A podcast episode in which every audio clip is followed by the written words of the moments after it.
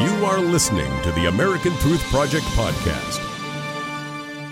The Debbie Wasserman Schultz scandal. It's now attracting the attention of the White House. So much so that the Trump administration is calling for a thorough investigation related to the arrest of, of the Congresswoman's IT staffer. Why? Because he was arrested this week on bank fraud charges while trying to flee the country. How nice. Now, we are also learning that this IT staffer, Imran Awan from Pakistan, actually remained on the job with congressional computer access for about five months after the FBI began investigating him.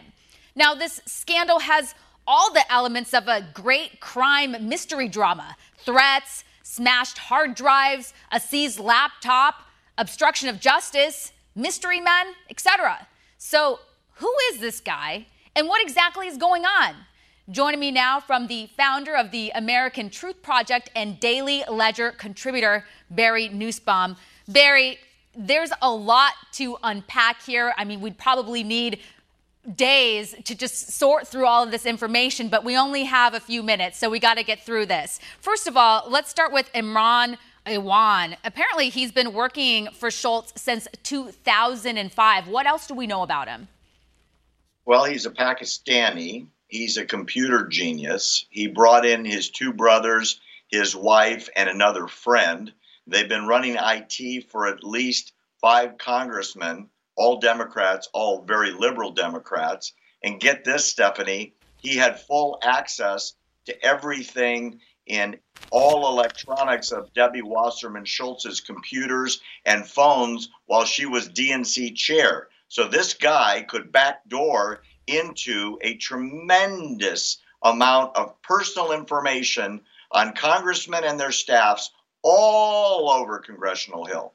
And how did we even like, how did we get to this point? It looks like he committed some sort of fraud, and then police started looking into him, and then they seized his laptop, and then there was some other information that he had left a house, and there was like tons of, uh, you know, illegal hard drive or things that he shouldn't have had there that had to do with like a congressman's computer. Like I'm saying, there's so much there. So h- how did he actually get the attention of the of the Capitol Police? Well, what's really interesting, and I, I really advise your viewers to check this out. A number of months ago, the Capitol Police seized a computer uh, belonging to him, and Debbie Wasserman Schultz went public and said, Give it back. And the head of the Capitol Police said, No, it's a criminal investigation. We're looking into this guy. And she had a cow. She was threatening to cut off the budget for the Capitol Police and their investigation if they didn't stop investigating her head of IT. So she called the uh, attention to this guy's crimes. And lo and behold, as you said, they went to his house. Uh, they seized computer equipment. There were a whole bunch of hard drives smashed with hammers. Hey, that sounds a little familiar in Democratic politics, doesn't it? And then it started to unwind. Well, in the situation where you were talking about Debbie Wasserman Schultz threatening a police chief, we actually have the video of it. Roll tape. Under my understanding, the Capitol Police is not able to confiscate members' equipment when the member is not under investigation. It is their equipment and it's supposed to be returned.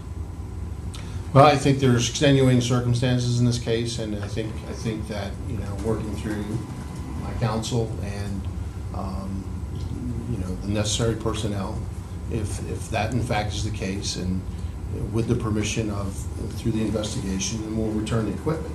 But until that's accomplished, I can't return the equipment. I think you're violating the rules when you when you conduct your business that way, and should expect that there would be consequences. There's going to be consequences, Barry. Like what type of consequences? Well, she she actually uh, had uh, elicited some sort of response that she was going to cut off their budget. I God bless that cop for having a backbone and standing up to one of the most powerful Democrats in the Congress. Don't forget, up till she uh, her getting booted at the DNC last summer, she was the head. She was the chairwoman of the Democrat Party in America. She was an incredibly powerful congresswoman and still is. They threw her out then for abuse of power. The Democrats turned on her and forced her out. And so she thought she still had that same kind of pull with the cops. God bless that guy for saying no to her. And they've uncovered what could be an enormous spy ring. The rumor going around Capitol Hill, Stephanie, is the reason why this isn't in the media and none of the members are talking about it is there could be a massive leak of confidential and uh, confidential information out of at least five congressional offices by Pakistani nationals who may be right now being blackmailed. That's why everybody went dark. Nobody's talking to the press. Meanwhile, these guys got paid millions, millions well, for running the computers. So, so, you mentioned that they were making millions, but see, uh, this uh, Iran, um, uh, Iman, uh, I'm sorry, I'm saying his name. Imran Iwan, he's only supposed to make 160,000 a year. Like there's rules for this. So somehow they all made like 4 million dollars and they weren't supposed to make this type of money. So they were having like, you know, they they wrote down family members saying that they were working as IT staffers as well and that's just not true. So, you know, th- there's more corruption right there. And then you're talking about this spy ring. Well, some people are wondering if this maybe played a role in the raid in Yemen. Al Qaeda was tipped off. I mean, there was very, very private, very confidential information. He had the passwords to all the iPads and laptops and all of this stuff. And then you have to wonder why Wasserman Schultz is fighting so hard for these computers back and the hard drives and laptops.